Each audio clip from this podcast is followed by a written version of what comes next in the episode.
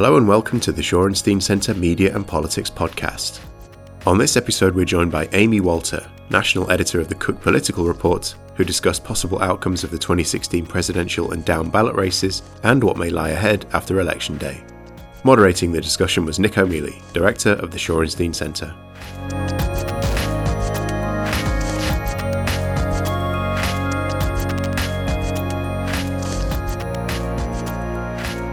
All right. All right, Welcome to the Shorenstein Center Speaker Series. I'm Nicco. I'm the director of the center.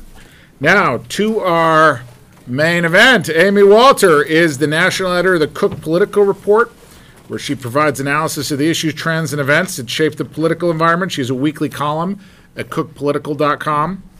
She has a, a history as a accurate, objective, and insightful political an- analyst, uh, among the best covering Washington, D.C. and politics. She's the former political director of ABC News. You may have seen her on NBC's Meet the Press or on PBS's Washington Week. You can catch her uh, tomorrow night during the debate on PBS as part of the uh, PBS's debate team. This is her second tour of duty with the Cook Political Report from 97 to 07. She served as senior editor covering the U.S. House. She is, among other things, uh, on the board of trustees at Colby College, where she graduated summa cum laude. And it is really, uh, I'm thrilled and delighted she can join us at what must be the busiest time. Uh, uh, uh, sh- twice a decade, you're this busy. That's a good way to think of that. Yeah. Thank you.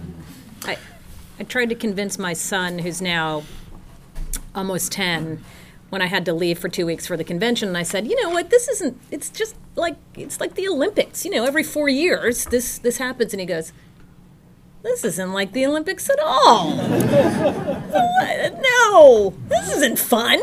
I'm not going to watch you for seven hours a day on TV. So didn't buy Not it. the Olympics, but the Olympics, but It- still every four years. it has been a long haul here. So I thought maybe I'd just start by asking you to just what are your thoughts on the state of this race right now?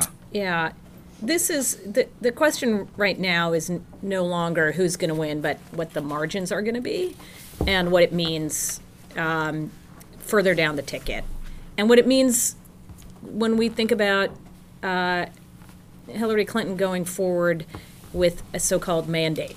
Um, you know, normally when you have a wave election, a couple of things happen. You see that races start, uh, that states start to break. So if it's a presidential year, we're starting to see that Hillary Clinton's national number is building. Right?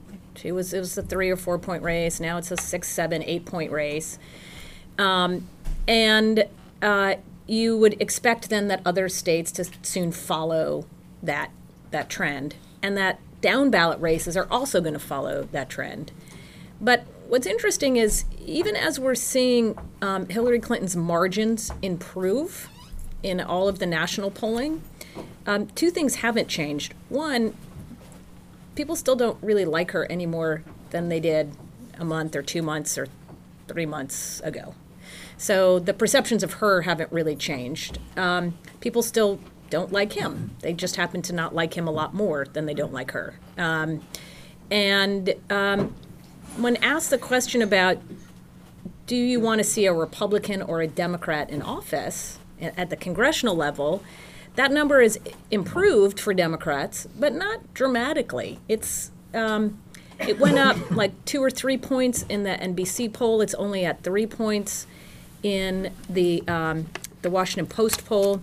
And just to give you a sense of what other wave elections looked like, so when we you go back to 2008, big win for Barack Obama, obviously both on the popular vote and the electoral vote.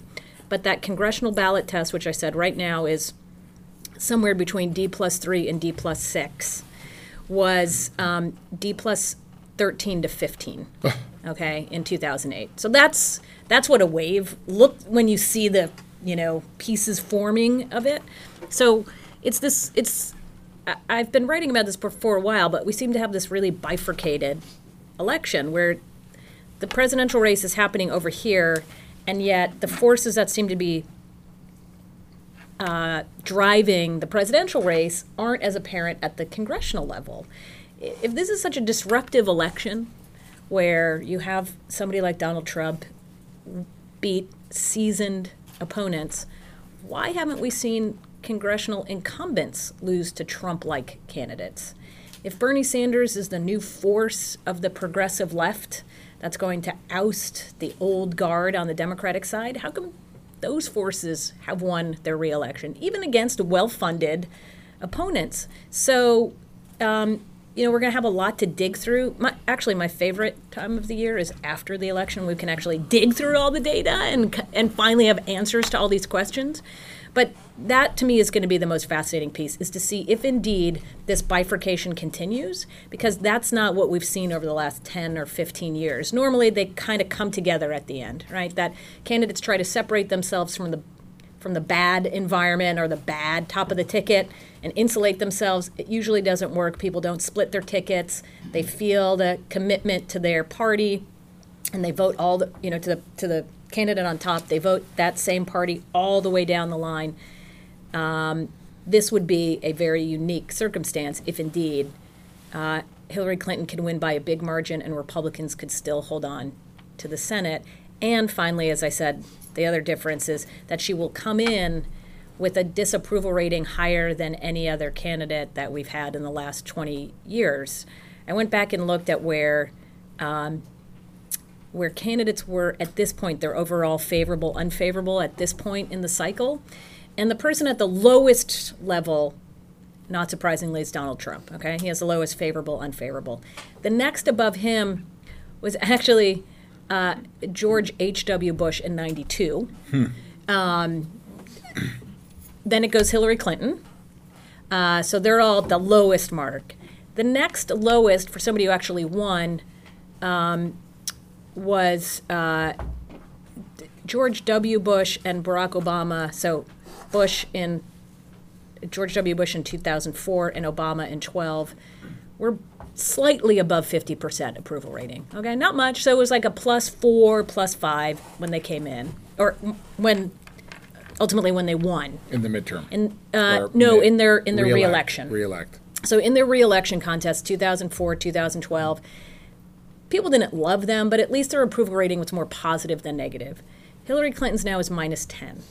All right. So she would be the she would come into office with the lowest approval rating of anybody that we've seen going back to to 92. Hmm. And uh, just talk to us for a minute. So you're seeing kind of very clear path to victory for Hillary Clinton. Just a question of how large a margin. What does the down ballot look like? What is the you know, if I heard you embedded in what you just yeah. said, you think the Senate's looking pretty good for the Democrats. The Senate is, but it's not a it's not a slam dunk. And um, you know, on paper, when this year started, we said uh, Democrats have a great chance to take over the Senate because uh, they're playing all offense. They are um, Republicans are defending seven Senate seats in states that Obama had carried in the last election. And um, now you put on top of it a growing lead for Hillary Clinton. This should all lead to success down ballot. Um, Democrats need, just for purposes of math, they need four seats to take control of the Senate. That would be a 50 50 split. That's the bare minimum they need 50 50. Hillary Clinton wins, then Tim Kaine becomes the tiebreaker. Um, if she were not to win, uh, they would need five seats. So let's just go with the, the four seat scenario right now.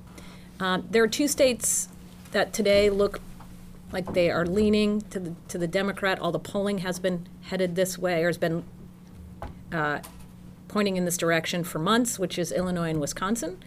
So that would leave uh, Democrats two seats short.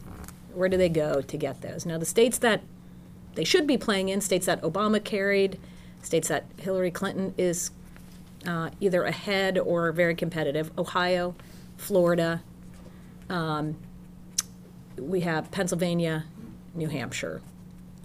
Um, she wins two out of those four, that's it. There, there's your 50 seat scenario. Now, Florida and Ohio, the Republican has been running ahead. Uh, in some cases, like Ohio, Rob Portman is running 15 points ahead of where Donald Trump is. Uh, he has really created his own identity, his own brand, and he is not associated with the to- the ticket. Rubio's been polling above Trump. In fact, every single one of these candidates, whether it's Pennsylvania or New Hampshire, Ohio or Florida, have been outpolling Donald Trump. Um, the question is if they can still do it if he collapses. If he's only losing New Hampshire by four or five points versus losing it by nine or ten, that's a difference, I think, between Kelly Ayotte winning and Kelly Ayotte, the s- Republican senator from New Hampshire, losing. Same with Pennsylvania. Those are, again, right now in the polling, they're neck and neck. But um, depending on the margin in that state, that could tell us whether the Senate flips. Which Senate races surprised you most this cycle? I think um, you'd have to say Missouri. Um, this is a state that nobody would argue is a swing state anymore. It used to be that, you know, as Missouri goes, so goes the nation. That's been a long time since Missouri's been a bellwether. Um, and Roy Blunt, the senator, has been there for quite some time as a senator, as a congressperson, as a senator. Um, but uh, this year he's running into the environment, which is an anti-incumbent, anti-establishment environment. Um, he is uh, a creature of the environment, um, of the status quo. Excuse me. Um, he's been a- fixture in Washington for many, many years. Um, his son was the governor for a short time. His wife is a well known lobbyist. Uh, both of his sons are now lobbyists. And the caricature is easy to paint of him as he's somebody who has come to Washington and benefited from all that people hate about Washington the insider game, the, you know, you can, inf- there's influence peddling that benefits the people that are in the government. And he's running against a, a fresh faced young Iraq war veteran um, who can make the case that, you know, if you're looking for somebody who's a real outsider, come to somebody who's uh, who doesn't have the baggage uh, that he does. North Carolina is another state that's been, um, I think, sup- I don't know if surprising is the right word, but it's definitely been roiled in a way that we didn't expect a year or so ago. A lot of that is driven by North Carolina centric issues, namely HB2 and the debate over the so called bathroom bill. Um, and it's also a state that is, it's one of those classic uh, swing state. Now it's a sw- really and truly a swing state that is it's very transient, certainly much more transient than it has been in the past. Got a lot of new people moving in throughout the state. It's not just Charlotte, but if you've been to Asheville recently, that that looks a heck of a lot different than when I was a kid growing up and driving through Asheville. Um, and uh, it is um, a very difficult state to get known in, partly because you have new people coming in all the time, so you have to re educate people. But it also has 10 media markets. And um, you getting your message out in North Carolina is really, really, really hard. It's just a diffused kind of place. And um, so it makes it hard for so Senator Richard Burr. Um, this would be his second term, but he still doesn't have a real identity there. Um, and he waited very late in the game to start getting serious about his reelection, which a lot of Republicans are very frustrated about. Um, and in fact, that would be one of the great ironies of this campaign is that the candidates on paper who would have been the most vulnerable to a Trump loss uh, and a Hillary Clinton sweep would be Rob Portman in Ohio or Marco Rubio in Florida. And yet, it's more likely now that Democrats can win Missouri or North Carolina or even Indiana, which is much less about Republicans than it is Democrats getting a their former senator at the last minute to come and, and run there. And so he's going to be outperforming Hillary Clinton. But if those are the three states that determine the majority, that would be a kind of rich bit of irony there. And I've seen a little bit last week or two about the Senate race in Arizona and McCain's Yeah. reelect.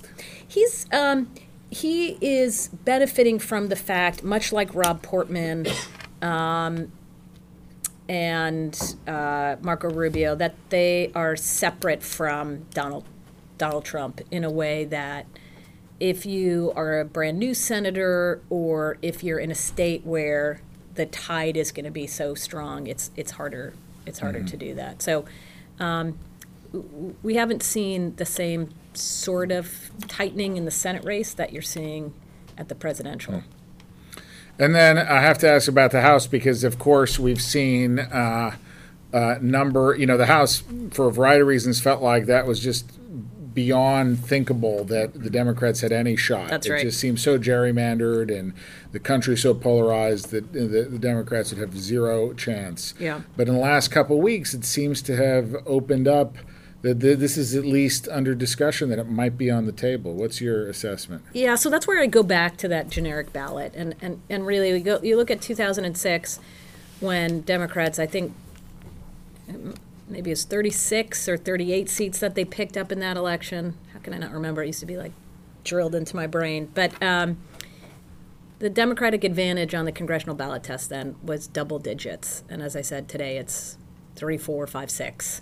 Um, you, you, the way that districts are drawn, um, and the kinds of seats that are competitive, uh, really limits the ability for Democrats to expand expand the playing field all that much. The more interesting story after the election, I think, are the kind of districts that Democrats win and don't win. And you know, when I started covering Congress, you looked at competitive states were the ones where the first thing you looked at to see if a congressional race was competitive was to see how the presidential candidate performed in that district the election before, right? Oh, this is a, and then you ca- came up with the formula. Oh, it's a D plus one district. It's an R plus three, right? That that basically the margin that the Republican candidates had gotten over the last two cycles there. The Democrat had gotten the last two cycles. And you use that as your benchmark. But now, and we're going to be spending a lot of time post campaign talking about this, um, the kinds of districts that um, Democrats normally had done well in, or let's say in the in older days, you would have picked as a Democratic friendly district, white, uh, white blue collar districts now are going to most likely either go to Republican or stay in Republican hands. Suburban, wealthy, educated districts that for so long have been Republican leaning now could go D. Um, and so the splits that we're seeing at the presidential level between um, college and non college educated voters, especially white, more specifically uh, white voters, will play a role too in the kinds of districts that flip between Democrat and Republican. So if you go into suburban Minneapolis or suburban Philadelphia or suburban Chicago and Virginia, that's going to look a lot different than going into places that used to be battleground districts. When I was covering the House, which is the Upper Peninsula of Michigan or upstate New York um, or Long Island, which um, are less diverse and have uh, fewer younger college educated voters. Are there any House races you're paying particular attention to? So that's why we have a really great house editor who you guys should meet, named David Wasserman. That used to be my job, and I used to know all of the congressional districts, and he's done a great job actually. Uh, I should have brought his printout, but if, at, at cookpolitical.com, laying out sort of the three or four different baskets of, of districts um, to look for. But again, I, I, I think um, he laid this out really nicely a few months ago the difference between Nebraska and Maine. Now, Nebraska and Maine are the two states that award their electoral vote both by wh- whoever wins the state, right? they get two, and then the rest are divided by whoever wins that congressional district. So you can split, you can see a state that actually splits its electoral vote. And um, Nebraska's second district is Omaha. That is the district that Obama carried in 2008. It is that sort of, it's overwhelmingly white, but more urbane, more, you're going to have a higher percentage of college educated folks. Um, Maine's second district is basically everything that's not Portland. Um, and was the whitest and most working class state that, or district that Obama carried in 2012 up until most recently, uh, Trump was up double digits in Maine's second district. You haven't had a Democrat win, I mean, a Republican win up there. I, I don't, probably since George H.W. Bush won the state back in 88. Um, and Nebraska too. Obviously, you, saw Obama carry in, in, in 08, lost it in 12. That to me, and, and to David, he makes a great point that they, they sort of sum up this election, right? The kinds of districts for white districts, again, not more diverse districts, but if you're looking at what sort of explains the split uh, at the presidential level, how that plays out at the congressional level. Look at overwhelmingly white working class Maine second district, and uh, and then go look at Omaha, and you can get a sense for what impact that had down ballot. To just go, to go back to the presidential for a minute, or uh, not, I guess more broadly to the election. Yeah. You know, we had been we've been talking a few minutes ago about voter turnout. Yeah. What are your what is you know what are your expectations for voter turnout and what does that look like? And kind of maybe related, we're seeing in the last few days we've seen some pretty wide differentials in various polls about the national race, and they seem to be built on different assessments of turnout, right? Yeah, they're bu- built built on different assessments of the uh, what. Yes, who turns out um, versus how many Total of them turn turnout, out, right? yeah. So who turns out? Are they going to be? Is it going to be younger? Is it going to be older? Is it going to be whiter? Is it going to be less white? And um, but there's an undeniable pattern right now where you have, you know, I think at the highest end it's 11 points, at the lowest end it's four points. So I wish I would have done this in school for all of you kids. Take statistics; it helps. So all I know how to do is average. Mm-hmm. I don't know about regression analysis, anything like that. But you got to say that somewhere in between. Let's just call it six. Okay, let's like just nice, like somewhere in the middle there. Put it all, mush it all together. It's six point race. Six point race at the electoral college level is kind of a blowout. Uh, it's still relatively close in the grand scheme of things, but it will it will be a big number there.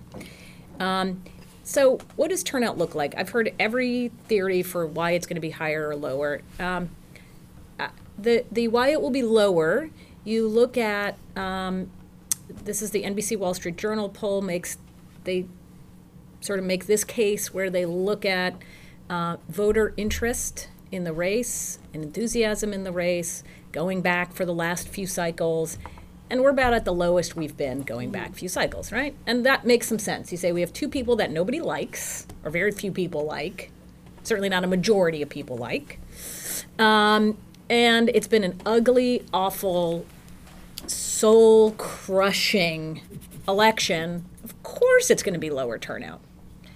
On the other hand, you say this is an election that everybody is paying attention to. You know, normally, certainly this is, oh, look, I'm the one who has a phone on. Um, normally, you look at an election like, tw- you know, 2012, 2004.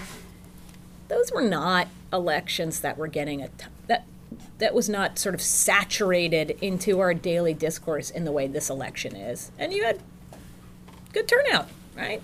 So to think that you could have turnout lower than that when we've had nothing but discussion about this election, that anywhere you go in this country, somebody is going to be talking about this race. It seems to me that that is encouraging more turnout rather than less. And that while there are plenty of people, you may even be in this room saying, I don't know, I don't like my choices, maybe I'll just stay home, maybe I'm going to leave something blank, maybe I'm going to. Um, it's hard to believe that, given everything you know and how much this has, you know, been a, a part of 2016, that you could actually honestly live with yourself if you stayed home. If you've been a consistent voter your whole life. You know what I mean? Like that you're going to stay home for this one? you turned out in 2004, you turned out in 2012, you turned out in 2008, but now this one, you're like, meh. So that would argue for pretty high turnout. Yeah, I Yeah. think that would be more likely than that. And you know, it's hard right now because we're we're getting um, early votes in now, and um, so you c- you can look at the early vote one of two ways and say, you know, uh, in places right now in Virginia, where I live, the more uh, liberal parts of the state, Arlington, Alexandria, Fairfax County, they've had more early vote than they had that they've ever seen, right? And yet, in parts of the state that are more heavily African American, it's lower than 2012. Um, so maybe it becomes that it's disproportionate too, right? Um, and we also don't know that uh, you may get a lot of people. Are they just paying it forward? That they're people that they're early voting, but they always vote, versus they're early voting uh, and had n- not been normally thinking about voting. Yeah, early voting is convenience versus early voting is increased participation. Correct. Convenience and this, but it also may speak to the enthusiasm. Going to ask you one more question, then we'll take Yeah. questions from the room, s- privileging students. Um, what this has been just in many, in, you know, in many ways, if you stripped out the names and the year and you just looked at the polling averages, we've had one kind of pretty consistent winner in the general Yeah. the whole time. Yeah. It's been, in some ways, a remarkably unsurprising Correct. Uh, election. But in other ways, it's been very surprising. And so I just kind of wonder across the gamut, primary, general, what what has really surprised you the most here? It's, those are, it's a very good question. So let's start with the very beginning. Um, I was definitely one of those people early on. Trump's coming down the golden escalator. Uh, that was like, this is a joke. It's not going to happen. He can't win. And I wasn't just basing that on my own subjective analysis of a guy Your coming down a golden escalator. Yes, my elitist uh, part of the system, whatever you want to call me. Um, I don't know. I looked at the data and it said to me, let's see here. I looked at, I'm going to go to the polling of Republican primary voters. Donald Trump, name identification, 100%. Favorable rating among Republicans, 40%. Unfavorable rating, 60 whatever percent. I mean, you know, maybe it's like 35 65 or 40 60. Huh. You don't have to be a genius or a political scientist to go if you have a 100% of people know who you are and only 40% of them like you, you're not going to win. Right? There we go. Done and done. That's not a hard. It's like how do you grow? You know, usually you can start off like if you're 40, 60 but 20% of people go, "Oh, people just need to get to know me then they'll like me." No, they know you and they don't like you.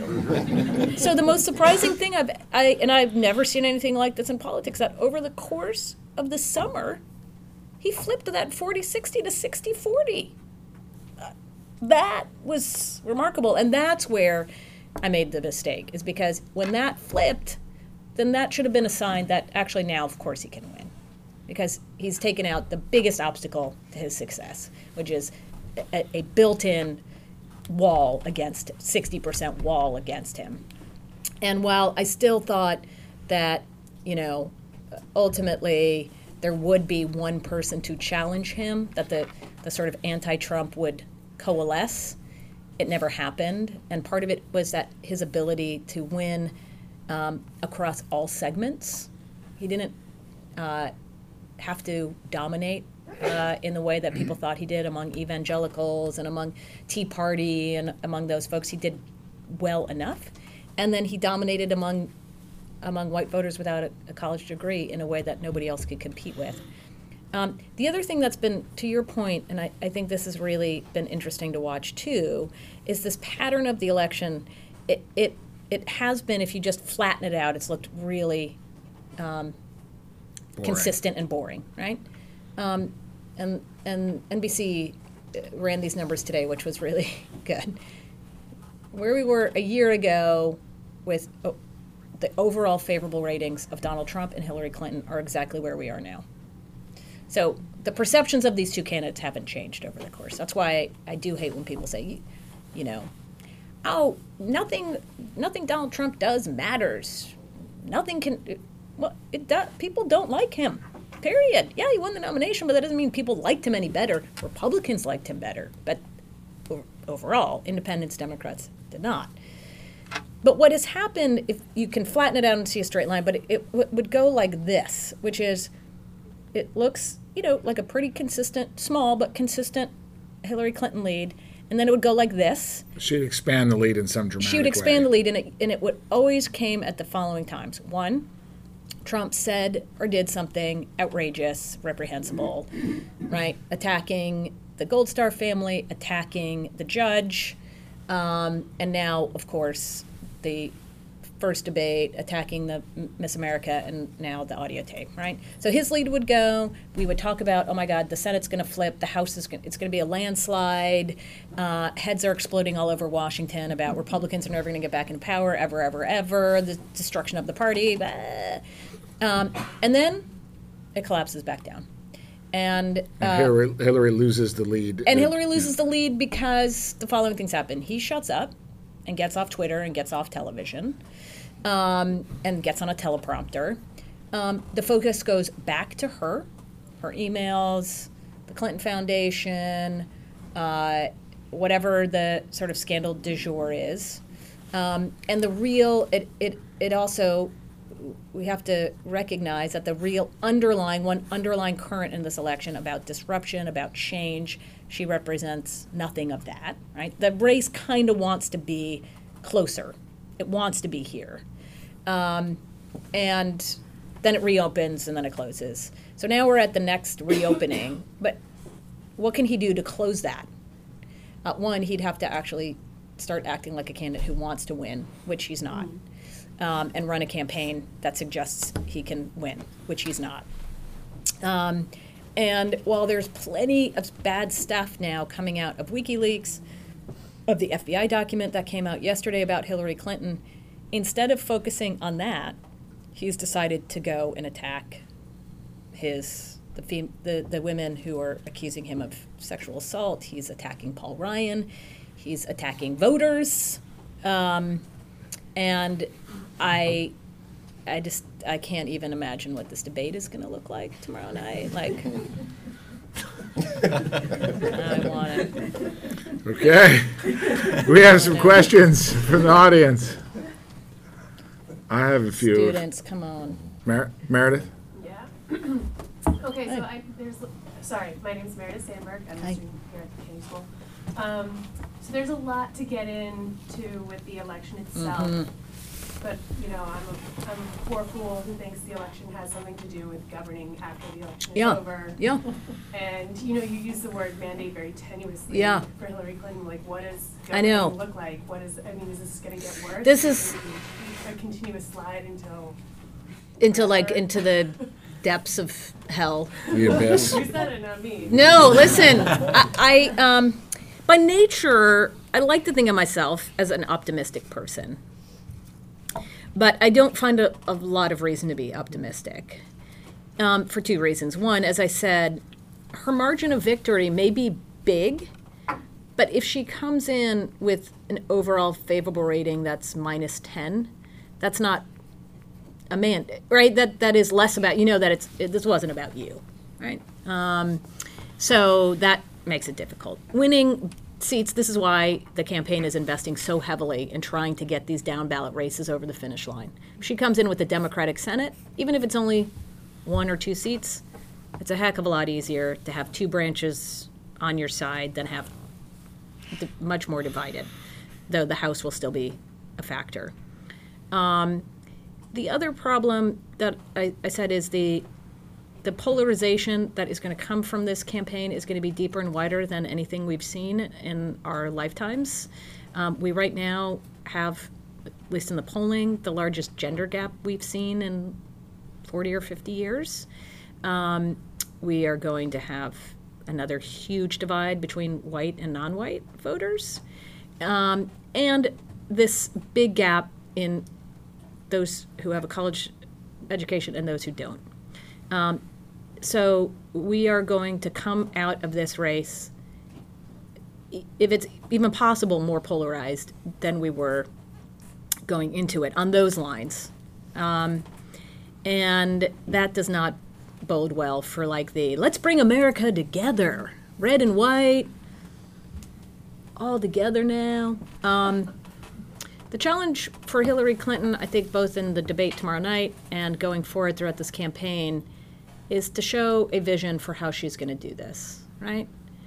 and to focus this less on who's going to win and much more on what do you do when you win. And um, that's been her challenge for this entire campaign, which is she has a lot of policies, but there's not really a vision, right? And um, there's not really like a a deeper message to this campaign beyond, well, if you elect me, there's stuff I can get done, which is fine, but it's not exactly inspiring, right? Um, check out my website for my five policies is not exactly bumper sticker material. Um, so that's, I think that's where she, she needs to go here. Look, at the end of the day, I think that um, if this does end up a Paul Ryan, Hillary Clinton, Chuck Schumer, who's the would become the majority leader in the Senate, um, these are three people who like to cut deals. Okay, these are three. You could call them whatever you want to call them, pragmatist. If you're, uh, you know, b- believe that, that they're sellouts, you can also call them that, right? Because they're not sticking by core principles. They're willing to. Um, but I think that they are people who want to get stuff done and want to cut deals and want to make sure that they um, they keep government working and even want to do big things, right? Tax reform, entitlement reform, uh, infrastructure reform, whatever it is, spending. I don't, it's not the leaders that are as much of the problem as the followers, right? And so um, I was saying this to Nicco, but one, one of the most dramatic numbers that I saw in all of the polling taken in this campaign was taken during the primaries where Republican voters in Iowa were asked if they felt that Republicans in Congress had compromised too much or too little with Obama. And 81% said they compromised too much. so if that's what Republican primary voters think, there's not a lot of whole room. Like Hillary Clinton can go, like, literally camp out on Capitol Hill, like sleep in the the, the, the, halls of Congress. You know, like, hey, it's Hillary, I'm here with coffee, donuts, everybody. Um, being seen in her presence is considered um, a treacherous and treasonous act. So, how are you going to get anything done? Even if you say, I have a commitment to doing that. Um, so, that, uh, that worries me. And you know, you're already hearing again after this newest tranche of emails, and WikiLeaks are going to continue for the next three weeks and beyond. I don't doubt after she's going to be in Washington, uh, you know, for 15 minutes before there is a congressional hearing on some of these emails. What about how does how does 2018 play into that? Right. Like you know, the 2018 right. is going to be a very competitive year. Democrats have a lot of seats up. In is there Senate, a good yeah. chance that the Republicans decide to do to like just block everything that Right. happens for two years? Right. So there, there's the short-term success would be to make things as miserable for Hillary Clinton as possible, so that they get control of the Senate back, um, expand this the, the House, and then make sure she has two super unproductive, terrible years, so that 2020 is the year of Republicans, and then they get to control the White House, the Senate, and the House in 2020. Um, that is a that is political, real, possibility. political calculus that you can't. I mean, we can say, well, that's terrible, and that goes to your point. Boy, I'd love to see governing happening. If you're a Republican at, at what you can make the case that nothing's really going to happen until you have one party control, and we'd rather wait till we have one party control, and then we can really make things happen. Right? We'll get rid of Obamacare. We'll we'll really do tax reform. Um, we'll do um, the kinds of reforming of uh, government programs that we've always wanted to do, but have been stopped by Democrats. That is real action. You may not like it, but at least it's action. Derrick. Yeah. Um, Amy, uh, Derrick Jackson, one of the uh, fellows. Oh, hey. Does the uh, coverage of uh, Trump, Clinton, and the whole process represent the media's finest hour? Or, or something Or are they else? just sort of reflecting what's happening? I mean, Nicco knows a lot more about this than I do. I'm just sitting in the in the middle of it. I think that at its core, and you guys appreciate this as well, especially folks are in the program and who are fellows, that you know we seem to forget sometimes that um, journalists, just like politicians, are actual human beings that are trying to figure stuff out that is confounding to them. Um, and this election has been confounding. I, I know that, again, in my Washington insider bubble, uh, when the first reports of Donald Trump's what we thought were big missteps came out in the press, and they were his own words. This wasn't somebody leaking a conversation that they had, but you actually, he proudly said that John McCain wasn't a war hero.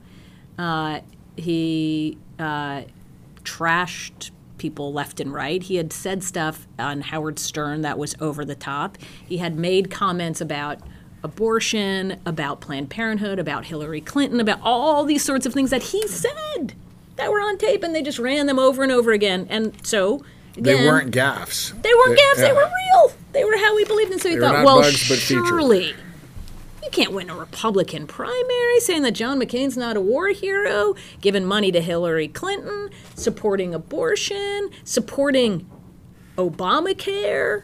No way. Right. So actually, what does that say about the media?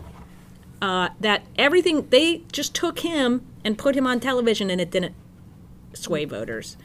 It says as much about what voters wanted to believe, one, which was they they just chose not to make that an important part of their decision making process, right? Yeah, that's what he said. Don't care. He's going to shake things up. He's going to change Washington. And that's more important to me than his views 10 years ago on Planned Parenthood or whatever it was.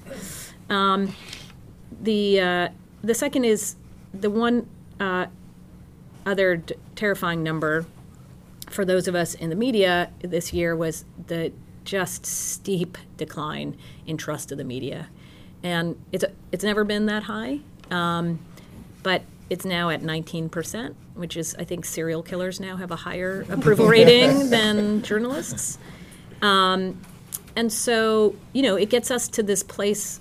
I, I think we didn't end up in this election on accident. Let's just be really clear that this is not a weird one off anomaly that just happened because we have a pop culture uh, society that's in love with celebrities, and so he just happened to be in the right place at the right time. I would argue that this is we've been building to this election for a long, long time, and it's not going to go away um, in 2018, 2019, 2020. 20, um, if you have every major institution in this country now at its lowest trust level, um, but for the military, um, and you put on top of that major life altering uh, changes in every aspect of, of our lives in this country, whether it's economic, global with globalization at all, and and the, the death of manufacturing that is not just about globalization, but it's about technology, right? And how technology has upended all of our lives. The cultural and demographic changes in this country, I don't know if there's been a time when we've had so much demographic and cultural change coming on top of economic and um, and technological change, right? This has all been happening at the same time. That, as I said, our institutions are both not trusted to handle it and have proven that they can't really help us navigate this change. And so um, this is where, you know, just reading the op eds from the newspapers, it feels like uh, just completely detached from the reality that people are feeling, right?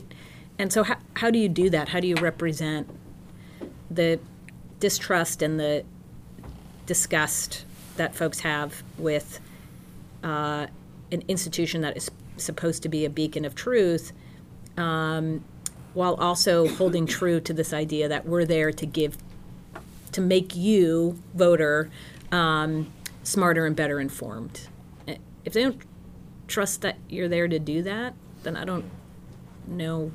We seem to be in a circular argument, right? What uh, what do you what do you think's going on in the in the country? Like, how do you? There's this tremendous desire. You said that there's tremendous desire for change.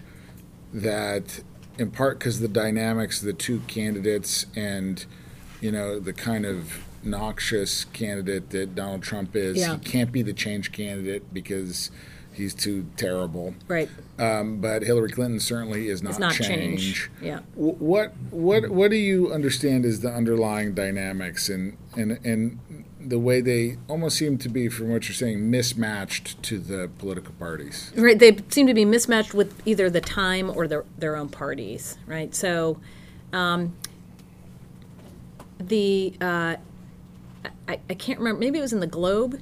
Um, somebody did a great piece interviewing uh, younger voters, and uh, there's this one 19 year old in North Carolina who I think summed it up better than any pundit I've heard. He said, uh, Trump is w- everything that's wrong with our culture, and Hillary's everything that's wrong with our government. And um, I was like, well, God, well, now that guy's kind of smart. Uh, you better not take my job. Um, and uh, I think that is what. That's what the, What, what do you what do you think that means? Hillary's everything that's wrong with our government. the sense that government in and of itself, right? So if you say, well, what is it that you don't like about Hillary Clinton, talking to voters who don't like her, uh, you know, the first thing that comes up, of course, the lying in the server, but it's the sense overall that she and her husband have benefited from a lifetime being in politics. They've enriched themselves, their friends, and the people around them by being part of government, number one. Number two, that government in and of itself is um, seen too often as the way to fix things rather than seeing government as part of the that needs to be fixed, right? You can't just use government to fix stuff if government in itself is a terrible vehicle for that. And that the structural change that needs to happen. I mean, I, I keep arguing that part of the challenge we're having, whether it's in politics, in academics, uh, you know, just think in business, any other big institution, is that we still seem to be operating in a 20th century mindset with 20th century constructs, and we're putting all the 21st century stuff in there and trying to make it fit into this box, and it doesn't fit. And so, you know, you think about what government, when it was created and what it was created for. Look, it's bureaucratic, it's not transparent, it's clunky, it takes time. Um, the technology is terrible, sometimes on purpose, it's terrible. And so it doesn't fit our 21st century. It's ridiculous. It, it, it, it really does not fit both where we are physically in time in the 21st century, but it also doesn't fit what our definition of uh, a productive organization would be at this time and place. And, you know, for uh, for as much as there was a dismissal of the Bernie Sanders support as kids wanting free stuff, um, I talked to plenty of younger voters who said, "Look, we're, we're not going to get free college. I get, I get that. This isn't about free college. This is at least that he's willing to talk about stuff and ch- challenge stuff. She's not going to challenge anything. She's going to live within what we have and accept that and just try to move around the edges. And that I think is so you have that strain going on as well as the other disruptive strain that Trump represents, which is a lot of it to the cultural and social change. It's not just economic, that's a big piece of it, but the cultural and social change that's happening in this country, this idea of PC culture, right? That we've been able to say and do whatever we've wanted for 250 years. Now all these people are telling us we can't say or do what we want to do. That's going to stop right now. Marcus. Hi. Hi, I'm, I'm, I'm Marcus. I'm also a fellow here. Yeah. I, if I may, I wanted to ask you about your own work a, a little bit. And I'm, there are so many political analysts that I see on TV or that I read, and I'm wondering whether you can talk a little bit about what the tools or the tricks are that, that you use that make your analysis more compelling than the other analyses in, in your own view. Like, In my own view, yes. well, in my view, uh, the, the sexiest political analyst around. No. Um, look, I, I, I did not come from a journalism background. I came from a political background, so I worked on campaigns. And so, um, but I didn't want to stay involved in campaigns. I, I didn't get that much satisfaction out of it. I loved the campaign piece of it, but I didn't want to be either a partisan, that wasn't very fulfilling, and living out of my car every, I mean, you know this, uh, every four years or two years is also not particularly fulfilling to me. Some people love it, good for them. I'm not one of those. Um, so I came into covering politics as somebody who'd been involved in it as opposed to somebody who's an outsider to it. So uh, I think what I can bring to it then is an appreciation for why people do what they do. And my job at its core is not to tell people who should win, but who can win. Okay? I don't I don't you can vote for whoever you want. I'm not going to tell you that this should this should never happen. That's not me. Um, but I'm to tell you how they can. That's why we went through the electoral college. Like we can go, well, sh- she she shouldn't win. He shouldn't win. That's fine. Let's well, let me walk you through that. So I spend a lot of time. I try to talk to as many people who are doing political work who aren't necessarily part of the campaigns. I don't get you don't get a lot out of talking to the campaigns themselves. Their job is to put the best spin. I get that, and talking to them is important, and I will always do that. Um, you have to hear their point of view and their perspective. But there are plenty of other people out there now who are doing polling, data analysis, um, who are working with voters, who are doing focus groups, that you can get a different perspective by getting outside of the immediate he's he versus she or she versus she campaign. Um, and I, I'm not, as I said, uh, you know, I didn't take statistics. I'm not a big data person. I barely know how to use Excel. Okay, but um, you can.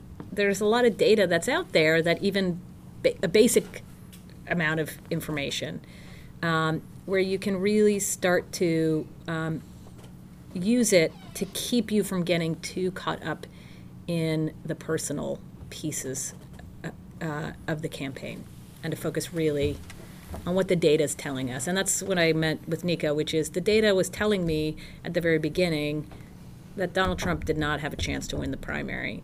When that data changed, that should have also changed the way that I looked at this race. But I still found it so confounding that, that Republicans would choose a candidate whose numbers among all voters was still terrible, who would not do anything to help expand the electorate, um, who was the one candidate who seemed could compete with Hillary Clinton on the issue of who do you find as untrustworthy.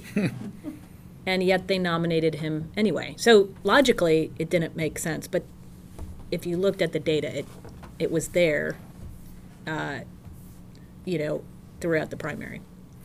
So I think that it's very easy to name some of the rising stars in the Republican Party, from Yes. Rubio to Paul Ryan to, you know, uh, Rand Paul. But who do you think of as the re- rising stars in I the know. Democratic Party? I've been having this thought for a while now, which is this has been the challenge for Democrats is that there there aren't as many as you would think, in part because there the bench has been obliterated over these last few years, right? There are hard there aren't many Democratic governors, senators.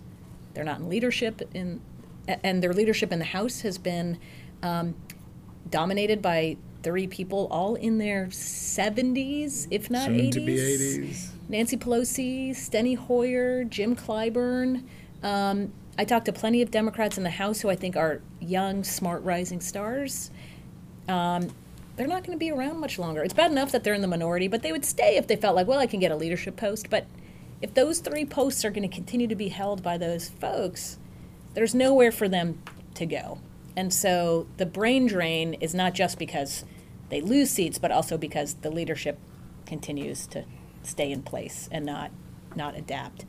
And so it does. It leaves me, you know, you sort of look around and you go, okay, well, you know, you have some young uh, uh, folks in, um, you know, in Cory Booker from New Jersey. Um, and he certainly, I think, did a very good job at the convention of showing his chops there, both as an inspirational figure um, and, you know, but uh, you have a, a couple senators, uh, women senators, Amy Klobuchar from Minnesota, Kirsten Gillibrand from New York. They don't have a particularly high national profile, um, but they are folks who you could p- put into that category. At its core, though, what Democrats really need in 2018 um, is to start winning some governor's races. And I don't have the number in front of me. I, I need to start putting it to memory, but there will be a record number of open gubernatorial seats in 2018 because you have so many term limits kicking in in these states. So we have big states with open governor's races. Um, this is the place, if Democrats are going to build their bench, you really want to build it. You know, you want governors, governors. right? Senators are, they're fine. Uh, and uh, there's nothing wrong with senators. It's just if the, the, to have an executive bench is going to be critical. And what about um, what about how do you see the lame duck session playing out here? I know you, You know, we have TPP, we have Merrick Garland. so much of it. I think is going to be I was, sorry to interrupt, but I Yeah. think that in 2012, the most productive session of Congress Was in the the last duck. four years was the lame duck. Yeah, right. You didn't have you didn't have to answer for anything, right? And yet, um, so I think we have some big questions the day the day after the election. You know, for po- political reporters, uh, we get caught up in counting down the election, day twenty, uh, only twenty days left. Um, but uh, actually, the day of and the days after are going to be as important this year than I've ever imagined, at least going back to the 2000 election. And that is what kind of speech does Donald Trump give? If it's a, this was stolen, I told you the whole time it was rigged, we're going to keep this revolution going, pitchforks and refuse to torches. concede. I don't concede. She doesn't deserve mine. That sets up for lots of interesting and potentially dangerous uh, post-election situation. Um, the next is how many seats do Democrats pick up, and do they defeat um, some of these moderate Republicans who had been leaning towards something like TPP, but on the campaign trail have now come out against it? Rob Portman in Ohio, Pat Toomey in Pennsylvania. Um, if if Toomey loses, does he say, "Well, I, I know I said on the campaign trail I was going to vote against it, but screw you, you voted me out. I'm going to go vote for TPP." Uh, you know, he could, but um, that would be that would be hard. McConnell has said openly he's not going to bring up TPP. Now, he also said this before an election, but to, to my to my bigger point about the the sort of restiveness of the Republican base. Um, if there is a sense that one, the election was stolen, and that is promoted by Donald Trump. Two, that um, Hillary Clinton is an illegitimate president. Uh, and uh, three, that uh, the only way for Republicans to ever get back into power is to make sure to destroy Hillary Clinton and make her four years miserable. I really find it hard to believe that in that atmosphere they're going to be like, you know what? Let's get let's just get Judge Garland up. Um, let's go get TPP through, right? And the other challenge for Republicans is that the, the lame duck is is is pretty quick. And so to do a Supreme Court nomination, I mean, that's supposed to take you a little while, right? You shouldn't just be like, all right, we have mm, another five minutes. So anyone with a question for the judge? No? Great, let's vote. You know? Do, do you think that uh, if it doesn't happen in the lame duck, Garland will withdraw and she'll choose someone else? you know, and again, here goes my little sunny, naive optimism. If I were Hillary Clinton and I, I come into office with low, lowest approval ratings of anybody in the last whatever many years, uh, real concerns about how I'm going to govern, uh, a devastatingly polarized electorate, it sure seems to make sense to me to say, you know what, I'm going to start, I'm going to extend olive branches, right? First thing I'm going to do, I'm going to call Paul Ryan, I'm going to call Mitch McConnell, I'm going to go to their offices personally. Like, I'm going to go up to Capitol Hill and sit down with these guys. Uh, we can do this, America. It's not as bad as you think. The whole government's not going to shut down. I've heard talk about there's going to be, you know, riots in the street, pitchforks. We all agree that we're going to get stuff done.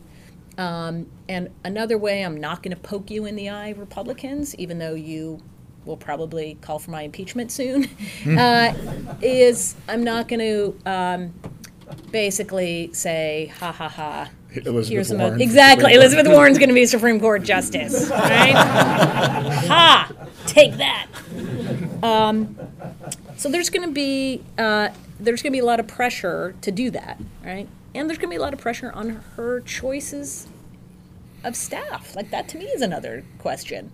Is it's we don't hear a lot about it, but who does she have as her chief of staff? Who are the people that she picks in their cabinet? Are these the kind of people that you know are um, just poking a finger in the eye of Republicans, or are these people that Give- progressives are- say, "Oh, well, we knew it all along"? Give she's us a just couple names to give us a, a comparison Well, on that. you know, there's the whole debate about, um, already you're hearing progressive groups saying, and we learned a lot of this too from WikiLeaks, like, here are the people we cannot, that cannot get in. I don't know, I can't, I don't have them at the top of my mind, but, you know, the kinds of people, for example, anybody who's spent time on Wall Street, NO, coming in. Uh, anybody who has hinted at doing, you know, entitlement reform of any sort, not coming in. Um, so, uh, anybody that we see as part of the sort of Washington industrial complex can't come in. Um, that, you know, there's there's going to be a lot of of, pressure um, to do those things, but to your point, you know, if you if you come out of a very toxic campaign, uh, and what Clinton does is to actually say, I know I'm not, I'm probably not going to get rewarded from this. This doesn't mean that Republicans are necessarily going to love me and work with me or vote for me, but it's the right thing to do to get this country feeling more united and to stop the daily polarizing uh, and partisanship. Um, I think that would be a good thing to do. Can you name any Republicans she might want to put on her cabinet who would say yes? Well, they're all, I mean, you got a whole bunch of people who were never going to vote for Trump. Um, uh, Like I a don't Chuck know. Hagel type? Yeah, I don't even know if that matters anymore. I mean, I used to think that that would be a, again an olive branch, but if you think about the folks who've come out, for example, uh, I can't remember with a number now who signed a letter saying, you know, we're support uh, Republicans for Hillary Clinton, and most of the Republicans who signed it were Republican members from a bygone era. Right? They were they were around when I first started covering Congress when there were these things called moderate Republicans from, and they, they were from the Northeast, and, and they, they would win in places like New York and Massachusetts and Rhode Island. Um, they're not around anymore. Uh, in the same way that there aren't any more Democrats in Georgia or South Carolina or Mississippi. When I started, there were a lot of those. Um, so I, I don't know if it's as much a matter of having an R after your name. You know, is, is putting Olympia Snowe on something uh, going to sway any Republicans? Probably not, because most of those Republicans, A, didn't know her, and B, don't align ideologically with her.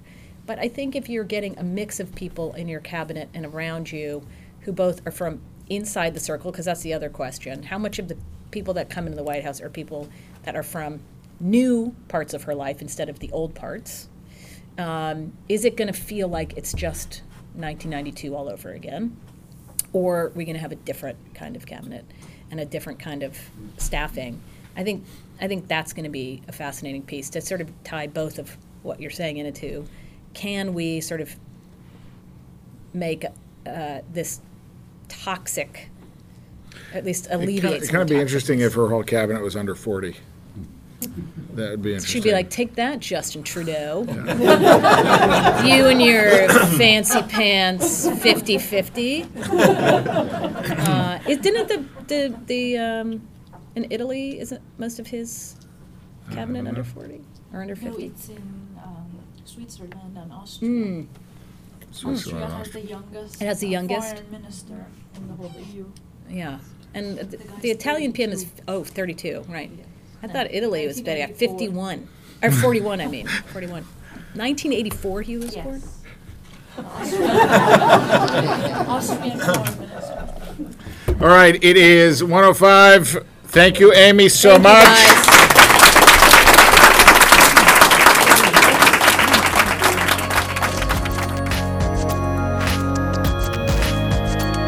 Thank you for listening to the Shorenstein Centre Media and Politics podcast. Music provided by extrememusic.com.